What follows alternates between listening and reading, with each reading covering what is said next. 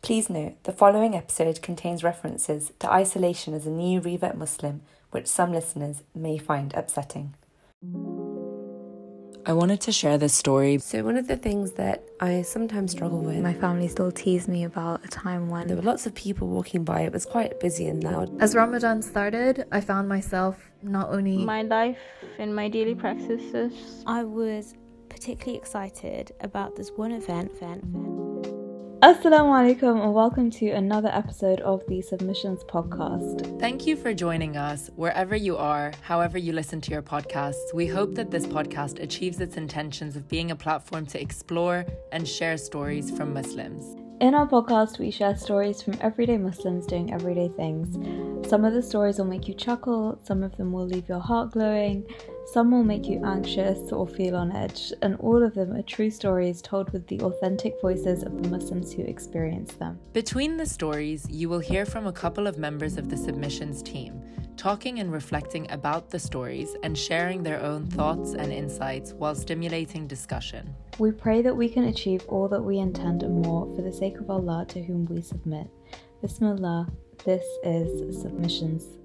Assalamu alaikum, everyone. My name's Mahnur, and I'm very excited to be hosting an episode again today. I feel like I haven't done this in ages, so I'm really excited to be back. Just to contextualize this, we're recording in November 2020 during lockdown 2 in the United Kingdom. So, a lot of heavy emotions floating around. And I'm really excited to be joined by my co host. Assalamu alaikum, everybody. I'm Hania, and uh, it feels like quite recently that I recorded my last episode. I think I've, yeah, you're being graced by me two times in a row, maybe. um, but yeah, it is. It is lockdown part two.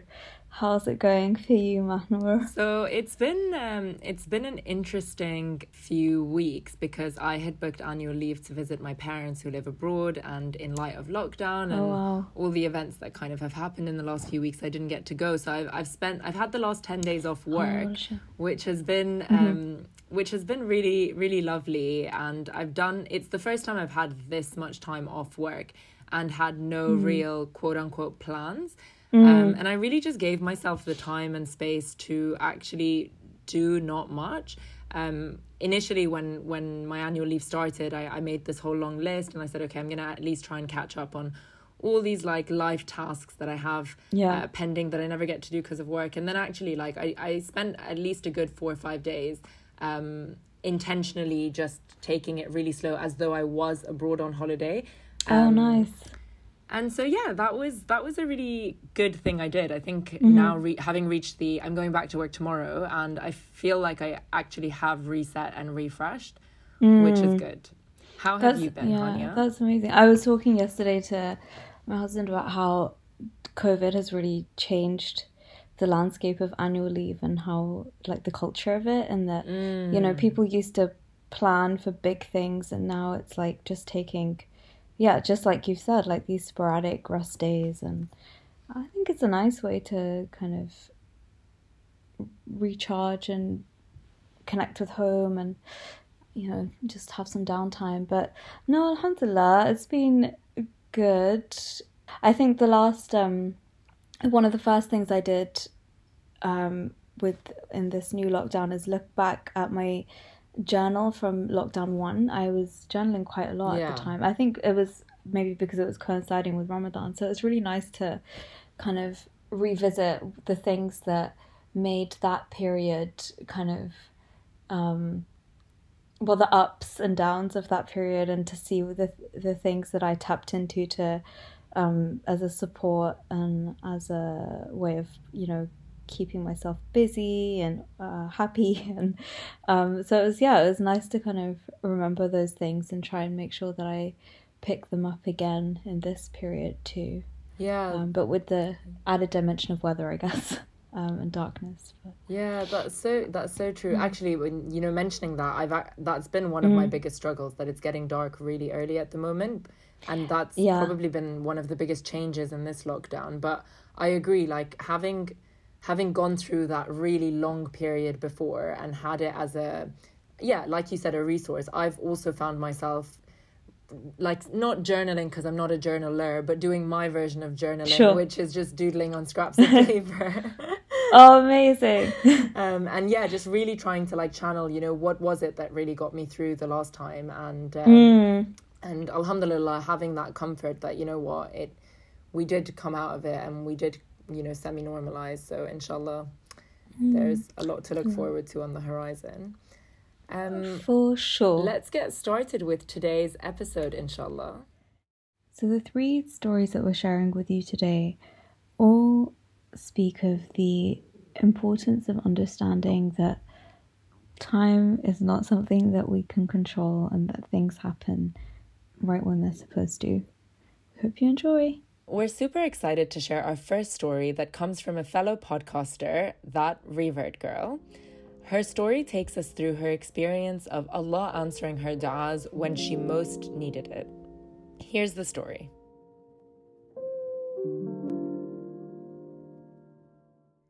Assalamu alaikum, everyone.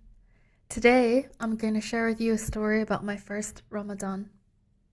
In the summer of 2013, I was a brand new Muslim, having only just said my Shahada about a month or two before.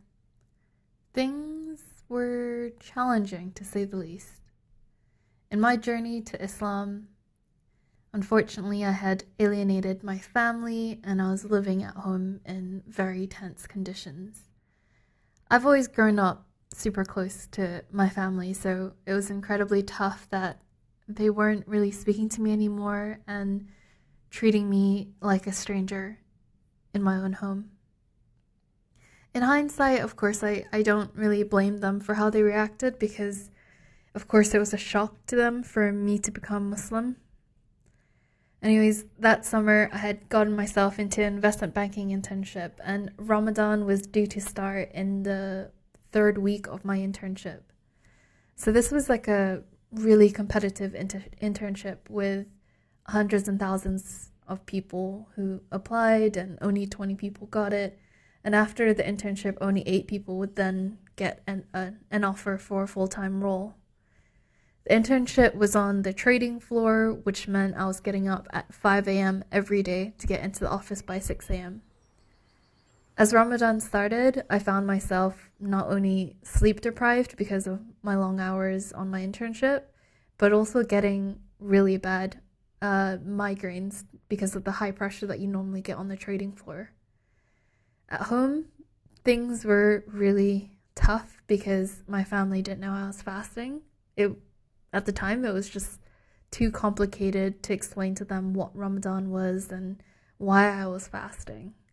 To them, it would be something that's, you know, an extreme consequence of me choosing a religion that they thought wasn't good for me. So instead, I avoided telling them about Ramadan and that I was fasting and just had to do everything in secret instead.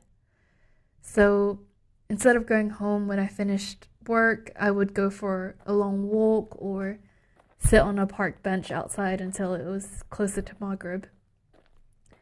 Ramadan was incredibly lonely for me, if I'm being honest. I mean, for, for many Muslims, Ramadan is a time that, you know, they're at home more and they spend more time with their family. They have these, you know, amazing feasts together for iftar, going to night prayers together, waking up all bleary eyed to have suhoor with their family. And, you know, not only was I feeling particularly vulnerable after converting, but I was also dealing with the unusual, detached, and estranged feeling from my family. And dealing with my first Ramadan was, was hard enough, but the loneliness was definitely something that no one mentioned to me when I was looking into Islam. Often I would have to sneak around at home to prepare myself like a sad little piece of toast and eat by myself in my bedroom. And I'd rarely eat suhoor because I was too afraid to go downstairs and wake up my family and have them ask me, you know, what on earth I was doing. It was a depressing time for me, and I'd never, ever felt more alone in my life. I spent many nights after iftar just sobbing until I fell asleep. This one evening in the last 10 nights of Ramadan, I felt just completely hopeless. And I had one of those conversations with Allah where your emotions are, are just at an all time high. You're just in a, a haze of pouring your heart out until you're completely empty. I just, I felt so alone. You know, I was thinking, was it always going to be like this? I was feeling, you know, do I even matter? Why do I feel like I don't even exist? I don't have anybody. The next day, I dragged myself to the office for another long day at work. And on my way home, I stopped by Tesco to do some risky pre iftar grocery shopping, if you know what I mean. I was on the phone with a friend and I was just chatting away about how my first Ramadan was going. And in the corner of my eye, I would see a sister watching me. Um, and she was watching me whilst I was like looking for chocolate eclairs or, or something. Um, trust me, pre iftar grocery shopping is, is so, so dangerous. Try not to do it. But, anyways, I, I paid for my groceries and I left. And I saw the sister standing outside Tesco waiting for me. Uh, she said her salams and, and then straight away tried to go in for a hug. And I was really taken aback because obviously she was practically a stranger. But she quickly explained that, you know, she overheard me on the phone saying it was my first Ramadan. And she just wanted to, to say hi. She asked me about myself and she was like super insistent that I join her and her family for iftar that night. Uh, I, you know, I said maybe not tonight, but you know, I'll give you my number and maybe we can arrange something. Um, and you know what? The the rest of my iftars at Ramadan were spent at her home with her amazing family, and she would prepare these big, wonderful Bengali feast where you know you just eat so much different kinds of food. And even leading up to, to Eid, I was I was dreading the, the lack of celebration it was for me, you know, whilst the whole ummah celebrated with their family. I knew I was going to be alone, but she insisted that I come and join her at her mother in law's for the big family get together, subhanAllah. And she, before Eid, she bought me the most gorgeous yellow salwar kameez for Eid. And um, we went over to her mother in law's house and spent the whole day eating and eating and eating, um, playing games outside with the kids. And, you know, it was just it had been such a long time since I felt like I was with family after feeling so alone for so long. Um, after, you know, so long feeling like an outcast in my own home. SubhanAllah. In this instance, you know, Allah heard my prayers and set that sister on my path in Tesco's. Allah gave me the comfort when I so badly needed it. And when I think about that story, it reminds me that even when things seem so dark and you lose hope completely that they'll ever get better, it's so easy to forget that, you know, with hardship always comes ease. In that dark time in my life, I chose to place my trust wholeheartedly in Allah. Not to ask Him to make the mountain smaller, but to make climbing it easier. Allah truly is the best of planners. And even when you see no way out, always have trust in Allah. This story is my proof that you're never alone.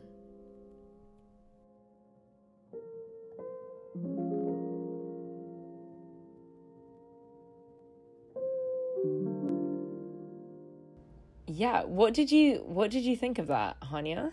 Um oh i really liked that story mahnur i always i think there's always something so moving about listening to the early experiences or even the later experiences of reverts uh, especially um you know when uh, you're not one. Um so and you know the the really profound journeys that they've always been on to reach those places um and the unique struggles that they face as well um, what was your what was your first first thought, or like what was the yeah what stuck with you the most? Yeah, subhanallah. I, I do I find uh, I found this story really really moving, and you're right. It is because hearing that experience of somebody's journey um, to Islam and through Islam um, is it's such a it's such a heart wrenching thing to listen to and you hear this, you know, I, I think coming from the experience of being a revert, mm. it's almost more it, it pulls on my heartstrings even more because I I feel so um I feel so removed from that experience. But at the same time I do believe that most Muslims have their own experience within Islam and within their own discovery of finding Islam, even as being born of a Muslim. Not that I think it's specifically mm-hmm. comparable, mm-hmm. but I, I still think those stories do have quite an impact on me uh, because it's something that I think about a lot with my own journey. Um, mm. Something that I really, really, really found um, difficult to listen to was about her sentiments on feeling like a stranger in her own home and that being during the month of Ramadan in specific. Um, which, yeah. like she said, you know, in in most Muslim households, even mm. Even Muslim households that aren't necessarily very practicing or cultural, like Ramadan, still is this like, you know, momentous time during the year where everybody does come together and your routines do align up, and you know, you're you're it's it even if you're usually the type of family that doesn't have breakfast, lunch, and dinner together, you know, you, iftar yeah, and become the meals. Yeah. Mm. Um, and I found that a really, like, really, really painful thing to listen to. Mm. Um, but, but mashallah, mashallah, something that that I couldn't, I couldn't help but reflect on throughout the whole um, story was her unwavering, um, unwavering reliance on Allah mm. and her tawakkul. And I just I, I was so moved and inspired by the phrases that she used. Um and it was so clear just through the phrasing that you know she she never she never looked at it as a why me thing. It was always like she says in the end you know she asked um asked Allah not to make the mountain smaller but to make climbing it easier. And I think that's mm. like such an excellent example of what tawakkul is. Yeah. Um yeah. Yeah and i, I think for, from the that's like my first thought on listening to the story that like you know her tawakkul was just absolutely unwavering inspiring and the result of it and what allah granted her. Um, and what allah granted her and and made easier for her um, was incredible. Yeah absolutely. And i think that that note of it being inspiring I, that really resonates with me as well. I found as i was listening to the story it just reminded me of some pretty like old school values or um like lessons from the past i guess i i could say that i felt really were reflected in her story mm. so the first i guess parallel that i drew between her story and the kind of old stories or things that i've heard from from the past is that idea of doing deeds in secret um, and even though her doing her fasting in secret was, you know, she was kind of forced into that state, but it's such a, we, we're always told that that's such a mark of sincerity is to do something in a way that it's hidden and it's yeah. just between you and Allah. Um, and I remember hearing like an anecdote of the, um, you know, the earlier generations of, of righteous Muslims where um, there was one man who fasted for like 20 years without his family knowing, and he's from a Muslim family, but he just decided that that mm. was the deed that he wanted to be between himself and Allah. And then the way that he would go to the extent to keep it hidden, that he would put like grease on his lips so that it looked like he'd eaten recently. Um, and so mm. I, I always hear those stories and think like, how could we feasibly manage that in these um, in the in the way that we live in these communal ways that we uh, live as Muslims you know when we're from Muslim families and um, so subhanallah she might not have realized it at the time but like what an amazing marker of sincerity that she was afforded in those moments um, and, and the ways that she's emulating people from the past um, you know the most righteous people from the past um, so I thought that was really mm. beautiful, even though there was, you know, it was a really painful experience for her. Um, and the other kind of old school thing that I really picked up on was just the hospitality and generosity of the lady that she met in the grocery yeah. store.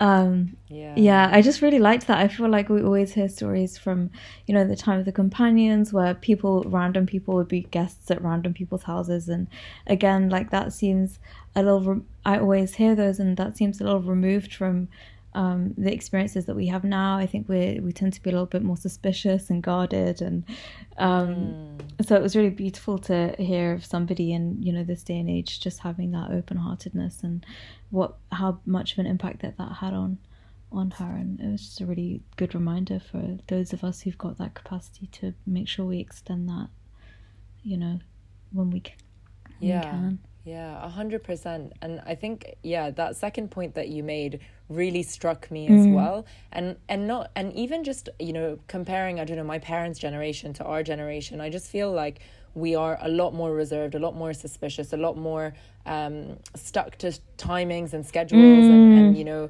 different sorts of we're, we're, we're very chained to these things whereas I, I do feel like growing up i saw my parents um, you know, in my parents' house, I saw people drop by randomly. I saw them invite people that they had just met, and you know, oftentimes these people would be coming to our house, and I'd be like, "Oh, like, Mama, how do you know this yeah. person?" And she'd be like, "Oh, well, I met them the other day at the supermarket, yeah. and I invited them over for coffee." And I'm like, "What? Yes, like, how could you do that?"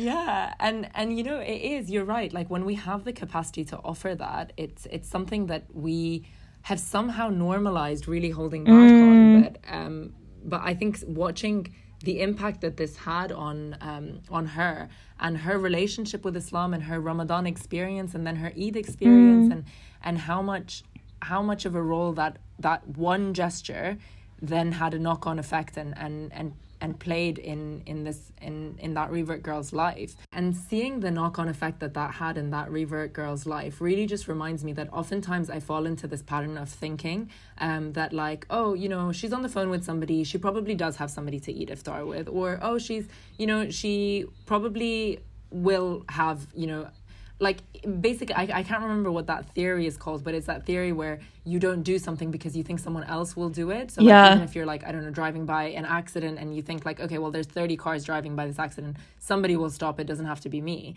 Um, and i think that i find that a really like haunting concept because then you know the converse can also be true and you're like well why shouldn't it just be me? Why shouldn't i just be the one to to to take this on especially like you said if we have the capacity and may allah reward this woman that approached her and then gave her and then it had her over at um at her house for consecutive iftars and for Eid and and may Allah accept um, that revert girl's acts of worship during such a difficult time and continues to accept all her acts of worship.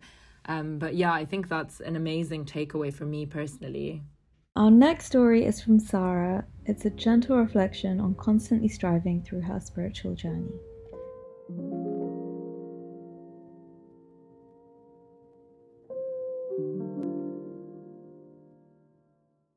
Assalamualaikum. My name is Sarah. I am a Malaysian currently based in Australia. Firstly, I would like to say thank you to my friend Ayn for kindly suggesting me to submit something to this podcast. I think this podcast is a really awesome initiative. Uh, but also at the very moment when she asked me for a submission, immediately I was already thinking, why is she asking from me? I feel extremely inadequate to be submitting something, and also, I guess at the back end of my mind, I just don't think I'm a good enough Muslim or an individual to be submitting something. But then I just thought maybe that was what I should talk about the feelings of being inadequate and alone um, and maybe some ways that I manage and mitigate these feelings. Um, I think uh, our feelings of being down and inadequate um, as Muslims, particularly in our daily practices of praying, fasting etc does comes and goes in waves. Sometimes we feel like we are doing well to achieve what we need to do today and at times we just feel like that that prayer wasn't good enough or simply just missing a prayer. And i still have those days and i sometimes really really feel upset about it just because i feel like at 29 years old i should have sorted this out a long time ago, but I haven't. But I try to, you know, you know, manage those kind of feelings. Um, um, also this inadequate feelings did also started um, because I do follow some Muslim writers, and one of them, which I really, which I followed and love, wrote down like a whole checklist of things that this person felt and it has achieved. Um, and at every point, I was just, oh no, I didn't feel that. Oh no, I haven't achieved that. And I just felt, oh, immediately I just felt frustrated, inadequate, and that I'm just not enough. And that, and then I just started thinking, but that's this person's story. I am not this person, and I have struggles that sh- cannot be compared to that person, and vice versa as well. And you know, my life and my daily practices probably shouldn't be compared to another person. So I guess I should build my own checklist and this is my checklist for to be shared. Firstly, um I try to remember the moments that I was feeling most connected to Allah subhanahu wa ta'ala. Usually this will be during prayers and prayers where I had extremely strong emotions too. I just remembered feeling during prayers I felt extremely comforted and that the burden was lifted at that moment and then the strength somehow you know I just felt that being returned to my body. And those moments remembering those moments really helped me to be like yes I am still connected to Allah. He is still connected to me. I just need to you know just be better and and just remember those moments. Um secondly i try to do better today than yesterday. This was something a religious teacher of mine told me a long time ago. Um it's it's a very simple example. If i prayed three times yesterday today i should be better and i should pray four times. And i try to do that. It, and it just helps me feel like I'm doing better than I was doing yesterday and doing better even just a little bit is progress. And it really helps to you know in my journey to try and be closer to Allah. And lastly this is a bit more simplistic but um I love hiking. I've been doing it for many years and hiking has really taught me a few things. Firstly it really taught really teach me about determination and life is a step by step journey. Sometimes there's uphills sometimes the path is easy and clear and is downhill. But at the end of the day um hiking also taught me has allowed me to view some of Allah's most magnificent creations in mountains in hills in lakes in cliffs in the sea. Um and I'm just truly truly blessed to be able to you know through the an activity that I really enjoyed um to be able to view some of his most magnificent creations. And obviously it reminds me that there is there must be a creator behind those beautiful sights subhanallah. Um yeah i think my checklist is simple. I really hope it does it it would help someone who might be feeling inadequate or alone in their journey and daily practices. And i hope we all be better muslims at the end of the day inshallah. Thank you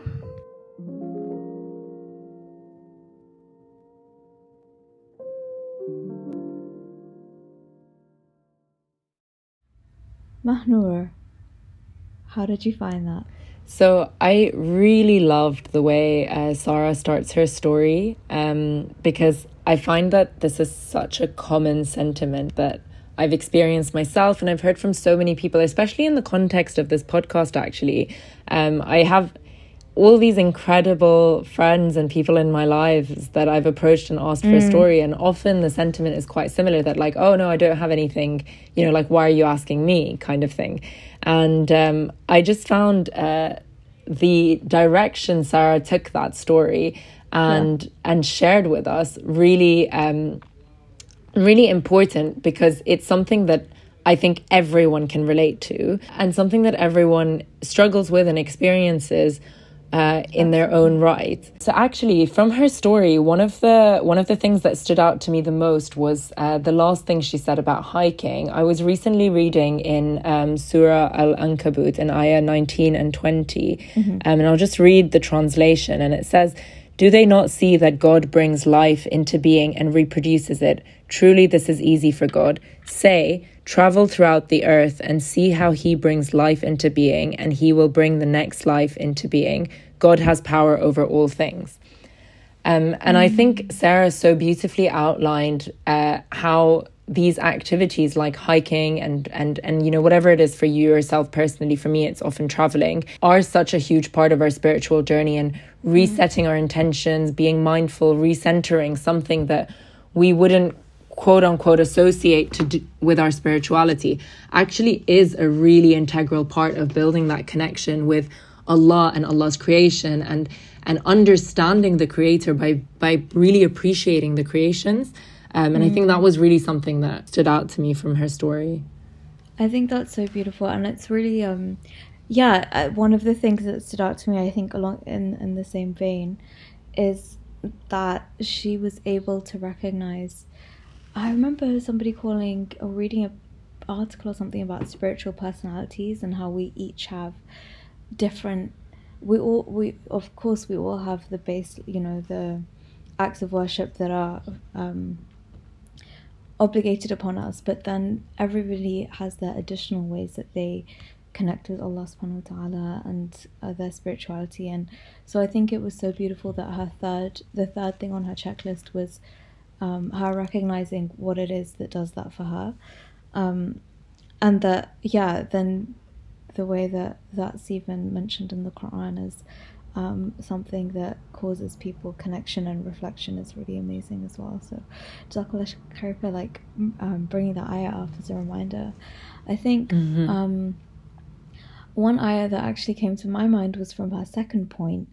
Um, and it's funny that yeah, for both of us, this this story is like um, reminding us of the Quran um, really directly. But I liked, or was it maybe for her first checklist point? I can't remember. Was her remembering what are those times of heightened connection for her and she mentioned that those were generally times where she's feeling strong emotions and um, the other day I was reading Surah An-Najm and I came across an ayah where Allah subhanahu wa ta'ala says um, he is the one who causes you to laugh and cry or to uh, weep and laugh um, and it just really like I, it really made me pause um, at the time I was reading it, and it, this immediately brought that back to me of that Allah is the source of those strong emotions, and sometimes we don't recognize both, you know, times of heightened happiness and times of heightened sadness as opportunities for connection. And um, it just, yeah, I hadn't, I hadn't really. Um, like it hadn't really sunk into me how how Allah is the the source of those emotional experiences as well. Um, he, he's the source of everything, and I think yeah, uh, when when we're when we're going through those emotional experiences, we can become overwhelmed by them. Um, and so I thought it was really beautiful that for her that those were times of increased connection. And I think that's, you know, what what the true meaning of those experiences really like. That's why they're sent to us is to as as chances to connect. I'm really rambling. Um, but yeah, that was what really stuck out to me uh, in her story. Yeah, yeah. And it's definitely something I relate to. But like you said, I, I don't think I've ever actively related to it until she's phrased it the way she did. Um, but I, I completely agree. Like in my in my really extreme heightened emotional moments of whether it's happiness, sadness, joy, that is when I when I do relate to Allah the most. Um, and I often recognize that that's come, you know, like whatever has brought me extreme sadness or extreme joy, it is from Allah's plan.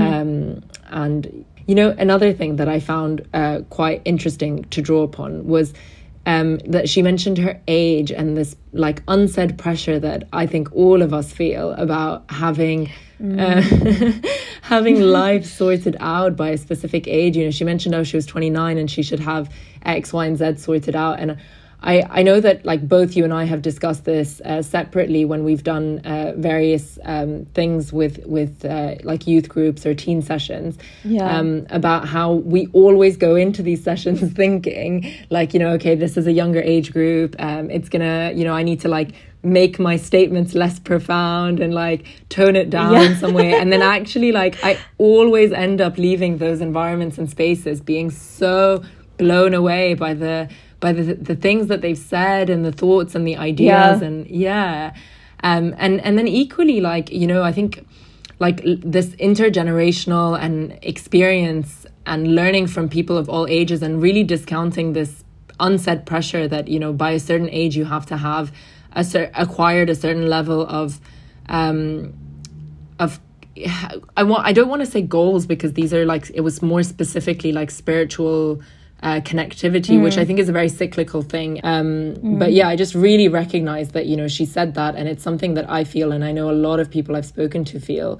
Um, and I act on it all the time as well. Like I behave in that way that okay, you know, now I'm like a, a year older, therefore I must be much more insightful. Yeah. Um, and yeah, it's just So it's just not true at all. So I, I found that a really great reminder um, from Sarah's story. I was just gonna say I love the word that you use cyclical for like spiritual connectivity because yeah, I think we can sometimes feel like there's this arrival point or destination that we're supposed to reach with it because most things in life are linear and actually this you know our connection is something that we should yeah that there's no there's no end there's no end point it's always it's there's always more to do more to do and different ways to connect and Yeah, and and uh, you know when I think about the cyclical nature of our own spiritual journey and spiritual connection and like cyclical journey of iman and things, it really like even the ayah that I read, like it even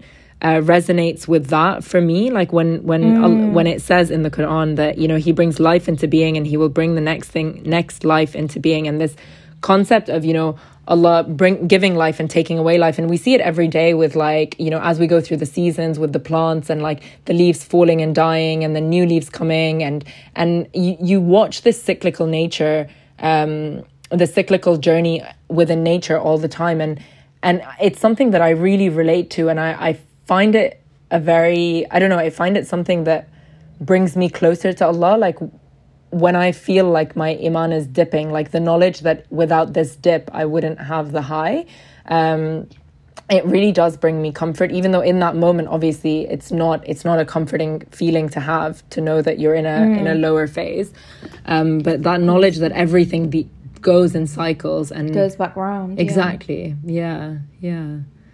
So I think that was a really um, lovely story from Sarah. Our final story is from Afia, who shares a story in which she's faced with the humbling reality of how we measure impact or success.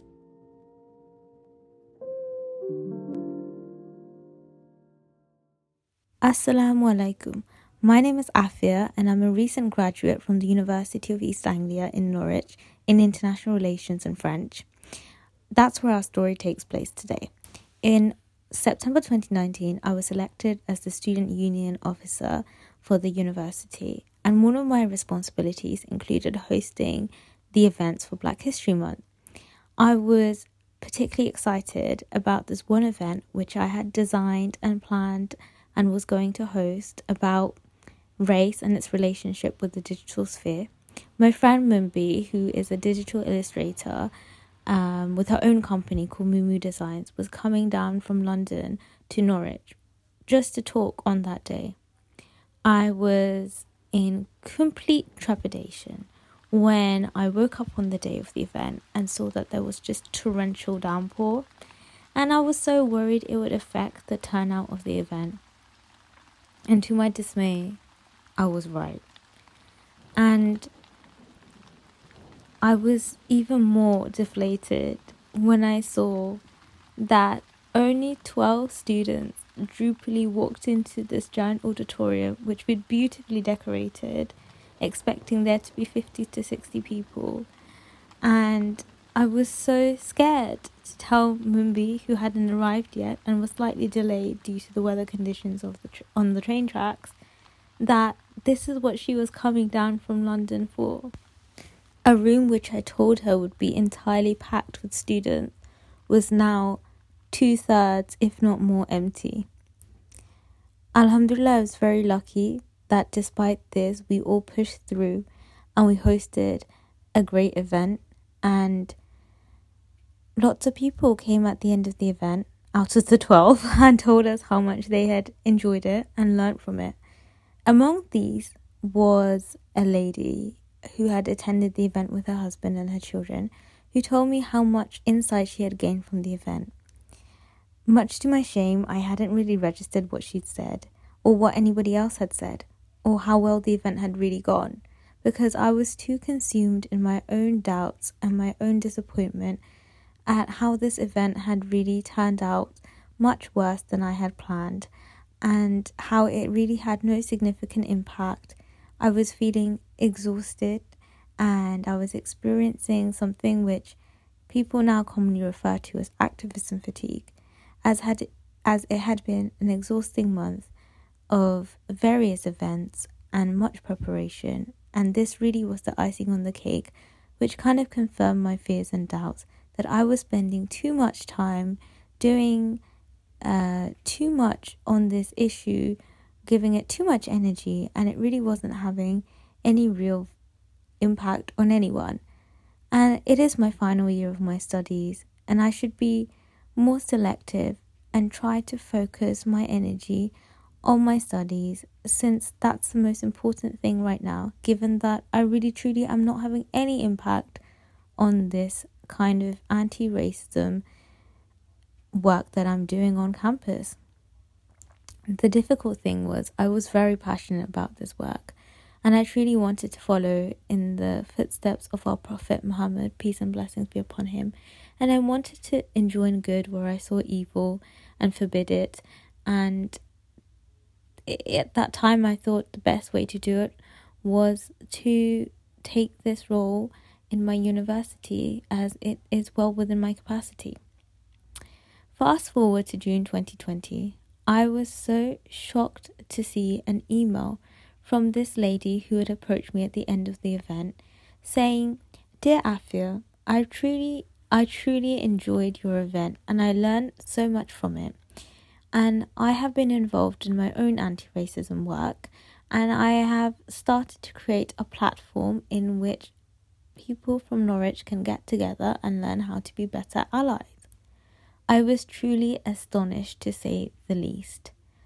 I could not believe that my event had this much of an impact on her that she was inspired to start her own activism in this field. And I was truly in awe that she could even remember the things I said in so much depth as she had explained in the email. Further to this, her husband, who worked for Apple, then later told me that he really enjoyed the event and that he speaks about it at his workplace. And if it is possible, he and his team would like to get involved in this project. I was just stunned. This just reminded me yet again how we do not know in which way our Allah will reveal His divine plan and how He will help align our intentions with the means and the opportunity to bring them into fruition. This really reaffirmed my value of values of tawakkul and made me yet again realize that Allah is the best disposer of our affairs. Upon reflection, I wish I had stayed more patient and remained more optimistic in the situation of last October. And I feel truly blessed to be able to carry on this work going forth.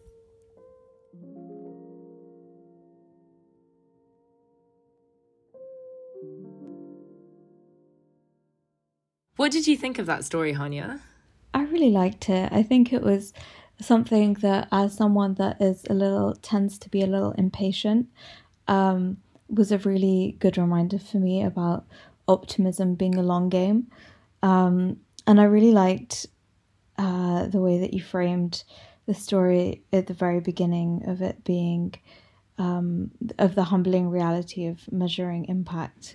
Um, one of when we when we first received this story, one of our uh, other co-hosts or team members um, immediately uh, drew a parallel to Surah Abasa and the story um, of the first few ayahs of that surah where Allah subhanahu wa ta'ala is um, and telling the Prophet Muhammad about an incident where he was the Prophet was talking to some of the leaders of Quraysh who were opposed to him, and he was trying, you know, trying to um, preach to them about the mission of Islam.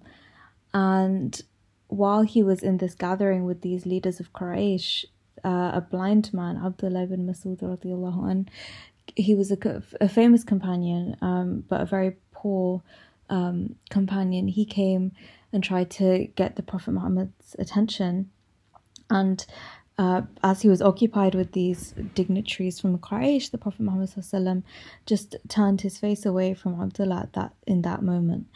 Um, and Surah Abasa was then revealed to explain to the Prophet Muhammad and to us that actually his attention would have been um, better spent with Abdullah, the blind man, because he was a man of sincerity and righteousness. And um, so it's just, it, it, it, the whole story serves as a reminder of, you know, we don't know necessarily where the greatest impact is, or sometimes what we see as success or a successful interaction.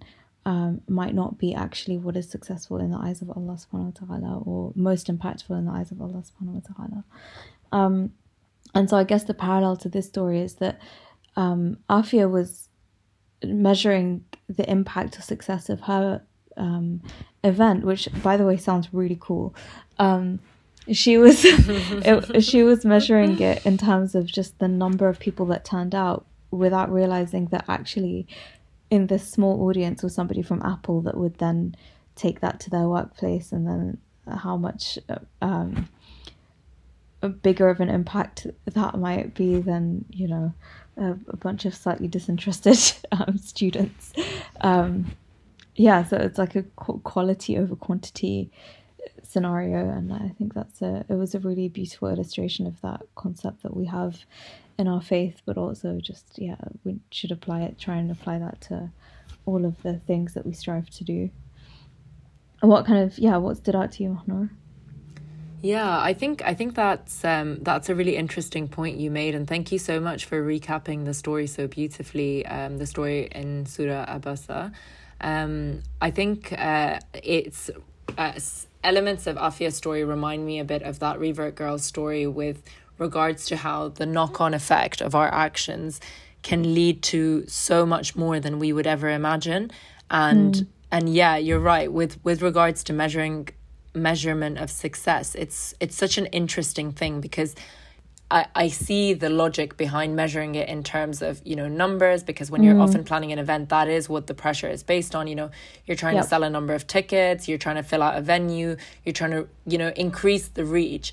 But it's so, yeah, it's just so humbling to see the impact that this had on uh, on this couple and the knock on effect that this had on the work that they went and then they went on to go and do. Um, and and therefore, you know, if we then measure it in terms of numbers, like the number is just increased it's way more than the 10 15 people that she saw trickling into right. into the venue and i think sometimes we don't we don't have knowledge of these things so like it's really it's really moving that Afia it came back round to Afia and you know this woman got in touch and and she right. became aware that this was her impact but actually like it really got me thinking about how um how we how how I need to put more of my trust in Allah and purify my intentions behind actions like these if my intention behind my action is to create a positive impact then to measure that based on the impact that that's created even without me having witness to it what really stood out to me was the ability and need to purify our intentions. And sometimes that comes from as a result of hearing about what's happened. So Afia really talks about how it retrospectively she basically purifies her intentions and has this understanding of mm-hmm. uh, of you know how rewarding what she did was even though in that moment she probably uh, she did in that moment she looked past um, some of the feedback that she had gotten on the day because she hadn't met the target that she set for herself Yeah. um, but actually you know the the work can go above and beyond that um, and I think it's a really, really humbling concept for me to think of, uh, especially in light of the other stories that we've heard today. That, you know, Allah really does give us what we need when we need it. And sometimes we think we need something in a given moment, but actually, you know, in June 2020, when that woman approached Afia again, might have been exactly when she really needed to like acknowledge what she had done at the time. Yeah, and yeah, exactly. Timing is such a, uh, I think, underrated um, aspect of just the happenings of our lives, um, and it's really, really something that we have no control over. Um, and so I think this was yeah a really beautiful reminder of that as well. That yeah, things happen at the right time. And I think that that also kind of harks back to what you were talking about um, with Sarah's story of having these like arbitrary benchmarks against our age, um, of you know need to do the, like goals and things that we think we're supposed to have achieved by these um, yeah time boxes, but actually, um, yeah, we ne- we never know when the true truly correct time is. Yeah, exactly. And, you know, having that faith that we don't know when the correct time for these things are, but Allah knows when the correct time for these things are. And, and knowing that Allah will also grant us these things Right. when it's our time. So that that wraps up our episode today. Alhamdulillah, we've had three really powerful and moving stories. Our three take home messages from the stories of the day are one, everyone is on their own journey, but Allah is with us all. Two, to be the person that takes initiative and have faith in the knock on effect that you will create.